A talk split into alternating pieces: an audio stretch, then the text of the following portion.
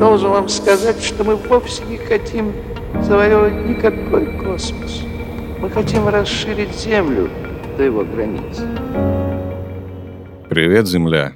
На связи студия подкастов Red Barn. Это еженедельные новости науки и космоса.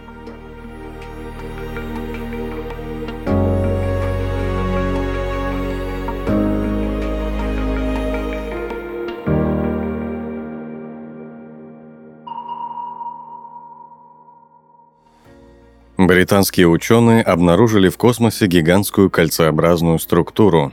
Астрономы дали ей название «Большое кольцо». Они говорят, что эта структура, состоящая из скопления галактик, настолько велика, что бросает вызов привычному пониманию Вселенной. Его диаметр составляет 1 миллиард 300 миллионов световых лет. Если смотреть с Земли, размер этого образования в ночном небе будет в 15 раз больше Луны.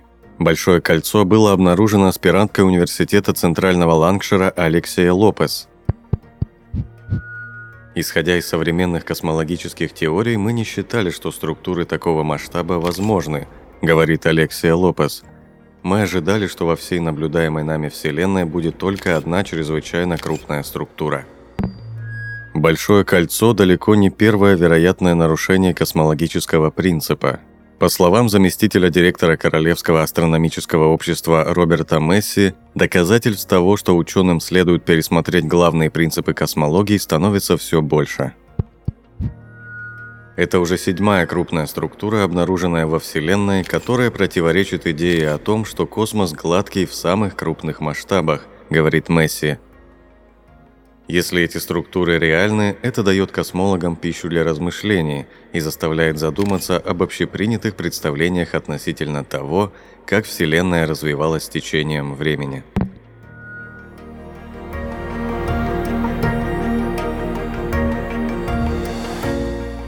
Ученые заподозрили недостачу темной материи в центре Млечного Пути.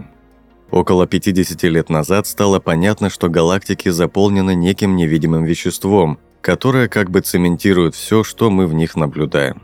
Это вещество стали называть темным, поскольку оно невидимо в электромагнитных диапазонах и воздействует на окружение только гравитацией. Благодаря обилию темного вещества в галактиках, орбитальные скорости вращения звезд не уменьшаются по мере удаления от их центров, но с Млечным путем оказалось все не так просто – Ученые из Массачусетского технологического института провели собственный анализ распределения скорости звезд в нашей галактике в зависимости от их удаленности от центра Млечного Пути.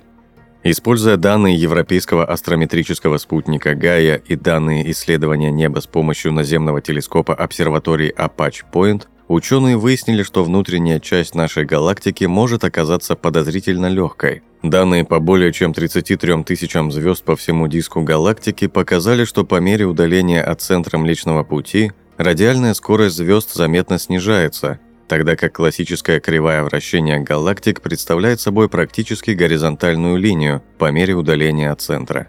Что нас действительно удивило, так это то, что эта кривая оставалась плоской до определенного расстояния, а затем она начала снижаться, рассказали авторы исследования. Это означает, что внешние звезды вращаются немного медленнее, чем ожидалось, что является очень удивительным результатом.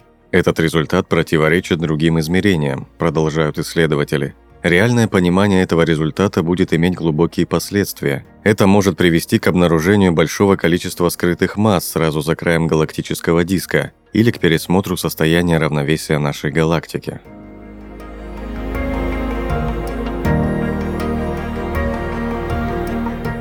Обнаружена самая маленькая планета с водяным паром.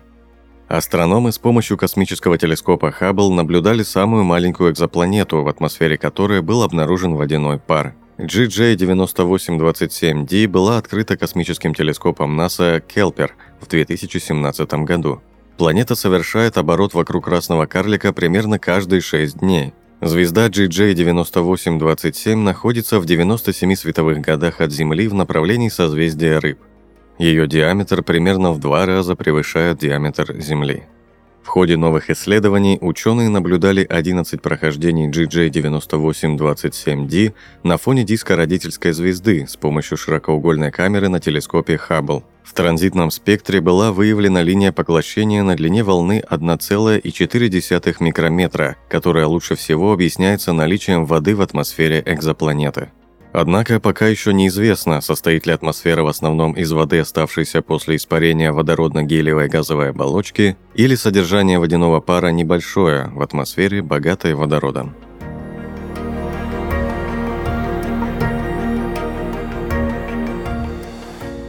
На МКС появится робот-хирург для медицинских экспериментов. Американский разработчик медицинских технологий Virtual Incision подготовил для работы на Международной космической станции роботизированный аппарат Мира, предназначенный для удаленных операций. Мира представляет собой машину длиной около полуметра и весом в 900 граммов в продолговатом цилиндрическом корпусе, отдаленно напоминающую погружной блендер. Прибор оснащен двумя манипуляторами для работы с хирургическим инструментом. Virtual Incision уточнили, что пока не планируют оперировать людей на МКС с помощью мира. Вместо этого робот попрактикуется в разрезании смоделированных хирургических тканей. Аппаратом будут управлять удаленно с Земли. Представители компании считают, что технология найдет применение не только в космосе, но и в отдаленных и малонаселенных регионах Земли, где нет современных больниц.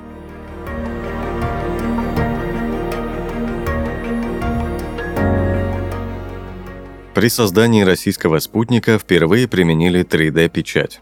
В составе космического аппарата «Марафон» применяются антенно-фидерные устройства, напечатанные металлом на 3D-принтере. Экспериментальный спутник «Марафон» создается в рамках федерального проекта «Сфера». На базе таких космических аппаратов планируется реализовать сервисы интернета вещей. «Марафон» станет первым российским спутником на орбите, на котором используются элементы, созданные с помощью 3D-печати. В комплексе селективного лазерного сплавления металлических порошков для первого летного аппарата «Марафон» было создано 16 экранов излучателей и 4 антенны фидерной линии. Помимо этого был спроектирован и изготовлен комплект изделий для автономных испытаний. В комплексе селективного лазерного сплавления металлических порошков для первого летного аппарата «Марафон» было создано 16 экранов излучателей и 4 антенны фидерной линии. Помимо этого был спроектирован и изготовлен комплект изделий для автономных испытаний, состоящий из 10 антенн и 15 кронштейнов для двигателей маховиков. Все эти элементы успешно прошли проверку.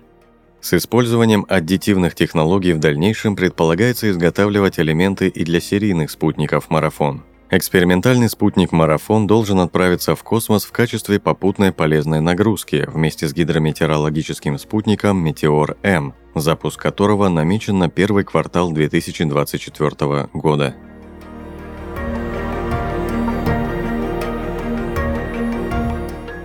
Исследователи нашли на Луне валуны со странными магнитными свойствами – Немецкие эксперты в ходе изучения пыли, покрывающей Луну, обнаружили на поверхности спутника Земли несколько валунов, которые иначе отражают свет, чем другие объекты на небесном теле, и, возможно, имеют магнитные свойства. Найденные аномальные породы достигают метрового размера.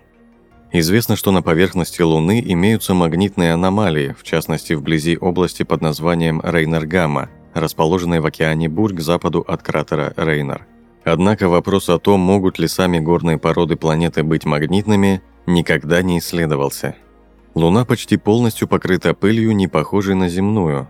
Без воды и атмосферы эта пыль очень сухая и имеет электростатический заряд. Ее изучают еще с конца 1960-х годов. Современные знания о магнитных свойствах Луны очень ограничены, поэтому новые породы прольют свет на историю спутника и его магнитного ядра. Впервые мы исследовали взаимодействие пыли с горными породами в районе Рейнер-Гамма, точнее изменение отражательных свойств этих пород. Пояснил Атавиан Арюш из Института планетологии Мюнстерского университета. Планетологи с помощью искусственного интеллекта изучили около миллиона изображений пород, полученных лунным разведывательным орбитальным аппаратом НАСА, который вращается вокруг Луны.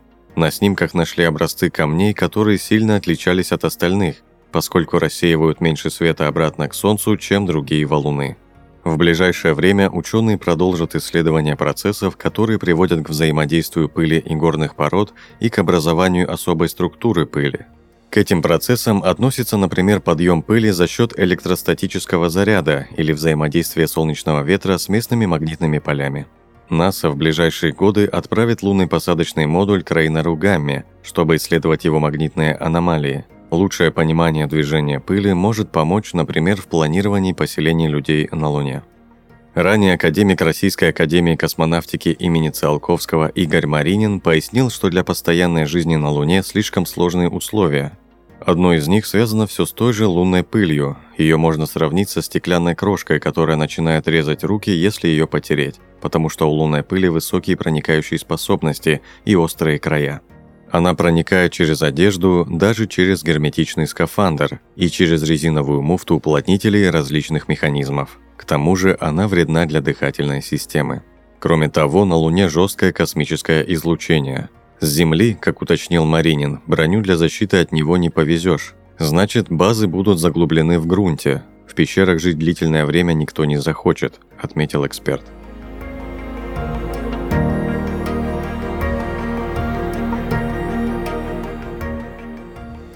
Вы прослушали новости науки и космоса. На связи была студия подкаста Фред Барн. Подписывайтесь на нас и помните, что информационная вселенная бесконечна.